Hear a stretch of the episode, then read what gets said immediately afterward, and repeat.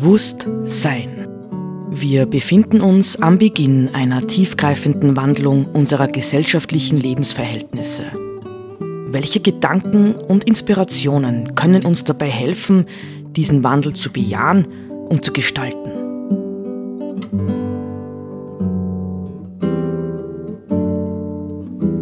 Eine Sendung von Roland Steidl.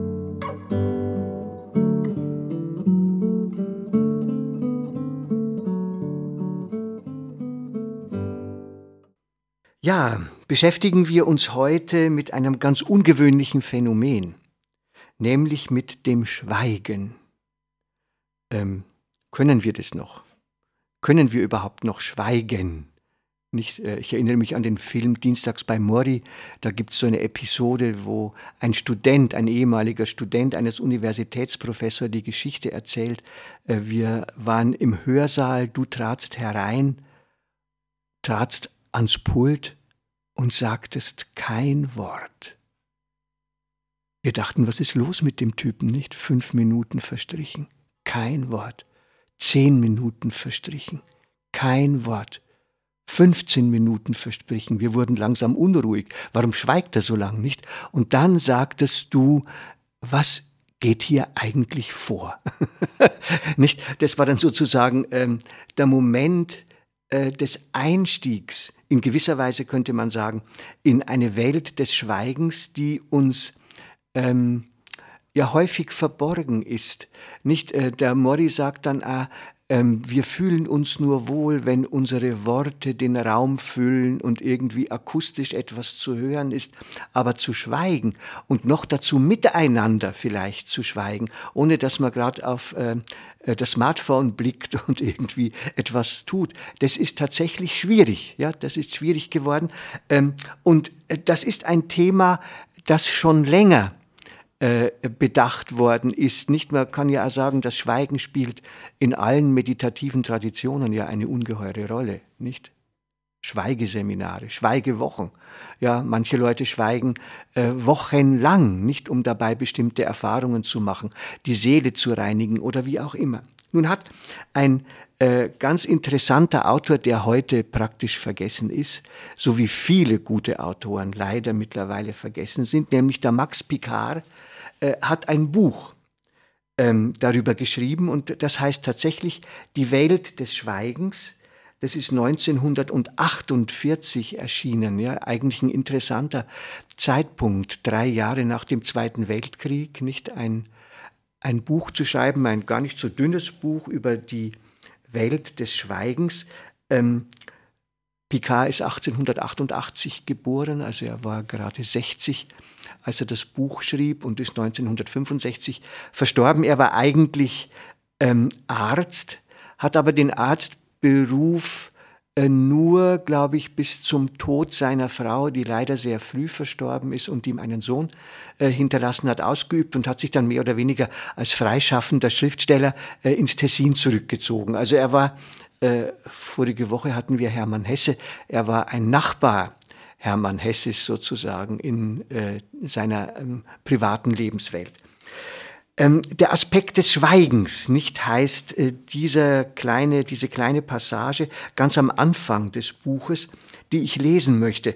Und man muss ein bisschen ähm, bei diesem Text ähm, lauschen, ja, hineinlauschen auf die Sprache, die er verwendet. Das ist nämlich äh, keineswegs eine alltägliche Sprache, sondern es ist eine, ich würde sagen, sehr ähm, geladene, vielleicht pathetische Sprache, ohne deswegen äh, übertrieben zu sein. Ich versuche es mal, äh, den ersten, die erste Passage, das sind zwei, die ich lesen muss, mal im Ganzen zu lesen. Also, Max Picard aus die Welt des Schweigens. Das Schweigen ist nichts Negatives. Es ist kein bloßes Nichtreden. Es ist ein positives. Es ist eine volle Welt für sich. Das Schweigen hat Größe einfach dadurch, dass es da ist. Es ist. Und dadurch ist es groß. In seinem puren Dasein ist die Größe. Es gibt keinen Anfang vom Schweigen und auch kein Ende. Es scheint noch aus jenen Zeiten zu stammen, da alles noch ruhendes Sein war. Es ist wie ungeschaffenes, immerwährendes Sein. Wenn das Schweigen da ist, dann ist es, als habe es nie etwas anderes gegeben. Immer nur es. Wo das Schweigen ist, da wird der Mensch vom Schweigen angeschaut. Es schaut den Menschen an, mehr als der Mensch das Schweigen. Er prüft das Schweigen nicht, aber das Schweigen prüft ihn. Man kann sich keine Welt vorstellen, in der nichts als das Wort ist, wohl aber eine Welt, in der nur das Schweigen ist. Das Schweigen hat alles in sich selbst, es wartet auf nichts, es ist immer ganz da und füllt immer ganz den Raum aus, wo es erscheint. Es entwickelt sich nicht, es nimmt nicht zu in der Zeit, aber die Zeit nimmt zu im Schweigen. Es ist, als sei die Zeit gesät worden ins Schweigen, als ginge sie in ihm auf. Das Schweigen ist wie der Boden, in dem die Zeit voll wird. Das Schweigen ist nicht sichtbar, und doch ist es deutlich da. Es dehnt sich in alle Fernen, und doch ist es nahe bei einem, so nahe, dass man es spürt wie den eigenen Körper. Man kann es nicht greifen, aber man fühlt es unmittelbar wie einen Stoff, wie ein Gewebe. Es ist nicht mit dem Worte zu definieren, und doch ist es bestimmt und unverwechselbar. Bei keinem anderen Phänomen als beim Schweigen sind Ferne und Nähe, Weite und Gegenwärtigkeit, Allumfassendes und Besonderes so sehr in einer Einheit beieinander. Also, mal bis dahin, es gibt noch eine zweite Passage, die ich dann lesen möchte, äh, die auch unbedingt dazugehört. Nicht haben wir schon einmal so über das Schweigen nachgedacht. Ähm, Max Picard war dafür bekannt, äh, dass er viel allein gelebt hat. Ja, er hat sehr viel allein gelebt, eben in einem Haus im Tessin. Und er wird dadurch natürlich das Schweigen auch in besonderer Weise kennengelernt haben, nicht?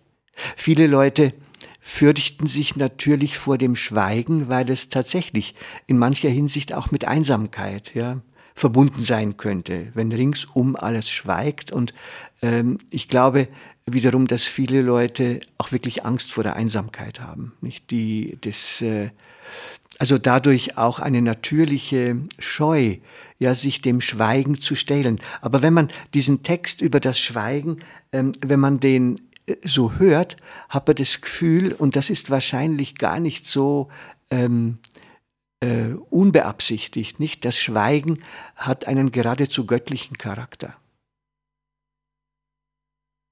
Also, es ist vielleicht der Horizont, aus dem das, was ist und das, was redet, hervorkommt. Nicht? Es ist äh, gewissermaßen die Gebärmutter der Dinge, könnte man sagen. Ja, also alles kommt aus dem Schweigen. Vieles kommt aus. Das Wort, übrigens hat äh, Max Picard ähm, auch ein Buch über das Wort geschrieben und äh, über die Sprache.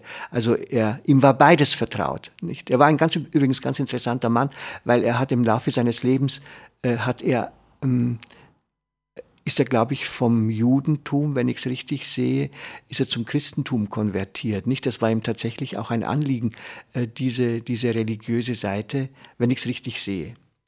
Ja, also Vielleicht könnten wir uns in dieser lauten Zeit, in der wir leben, und wir werden noch einen Aspekt jetzt kennenlernen, ja, der noch einmal ganz besonderes Licht auf die Bedeutung des Schweigens wirft. Vielleicht könnten wir uns selbst aufs Schweigen besinnen, ja. Vielleicht könnten wir selbst wieder die Bereitschaft ein Stück weit einüben, uns dem Schweigen auszusetzen ja, das Schweigen zu erleben und äh, zu wahrzunehmen, wie das Schweigen auf uns wirkt und wie es in uns wirkt. Nicht? Das kann man tatsächlich ja äh, auch tun, indem man meditiert. Ja? Das ist äh, eine Möglichkeit, sich dem Schweigen zu stellen. Natürlich kann man ähm, in gewisser Weise auch ähm, in der Natur dem Schweigen lauschen, selbst wenn die Vögel zwitschern, geht das. Ja? Äh, also das Schweigen. Und jetzt mh, mm, geht es in einem zweiten Absatz so weiter bei Picard. Das Schweigen ist heute das einzige Phänomen, das ohne Nutzen ist. Es passt nicht in die Welt des Nutzens von heute. Es ist nichts als da. Es scheint keinen anderen Zweck zu haben, man kann es nicht ausbeuten. Alle anderen großen Phänomene sind von der Welt des Nutzens annektiert. Selbst der Raum zwischen Himmel und Erde ist nur noch wie ein heller Schacht, der dazu dient, dass die Flugzeuge durch ihn fahren. Das Wasser und das Feuer, die Elemente, sind hineingeholt in die Welt des Nutzens. Sie werden nur bemerkt, insofern sie Teile dieser Welt des Nutzens sind. Sie haben kein Dasein mehr für sich. Das Schweigen aber steht außerhalb der Welt des Nutzens. Man kann nichts mit ihm anfangen. Es kommt im wahren Sinne des Wortes nichts heraus beim Schweigen. Es ist unproduktiv. Darum gilt es nicht. Und doch geht mehr Helfendes und Heilendes vom Schweigen aus als von allem, was nutzbar ist. Es, das Zwecklose, stellt sich neben das allzu Zweckhafte Plötzlich erscheint es neben ihm, es erschreckt durch seine Zwecklosigkeit, es unterbricht den Ablauf des allzu Zweckhaften, es stärkt das Unberührbare in den Dingen, es mildert den Schaden, den die Ausbeutung an den Dingen anrichtet, es macht die Dinge wieder ganz, indem es sie von der Welt des zersplitternden Nutzens in die Welt des ganzen Daseins zurücknimmt. Es gibt den Dingen von der heiligen Nutzlosigkeit denn das ist das Schweigen selber, heilige Nutzlosigkeit. Soll man dazu noch was sagen? Wir wissen es nicht. Wir waren ja im Schweigen. Wir haben ja mit dem Schweigen uns befasst. Aber ich finde, es sind ganz, ganz tolle Gedanken, ja, nachdem wir ja wirklich in einer Welt leben, in der es eigentlich nur mehr um Zweckhaftigkeit und Nützlichkeit und Machbarkeit und Verfügbarkeit geht, ja, ähm, der Würde der Dinge auf die Spur zu kommen im Schweigen.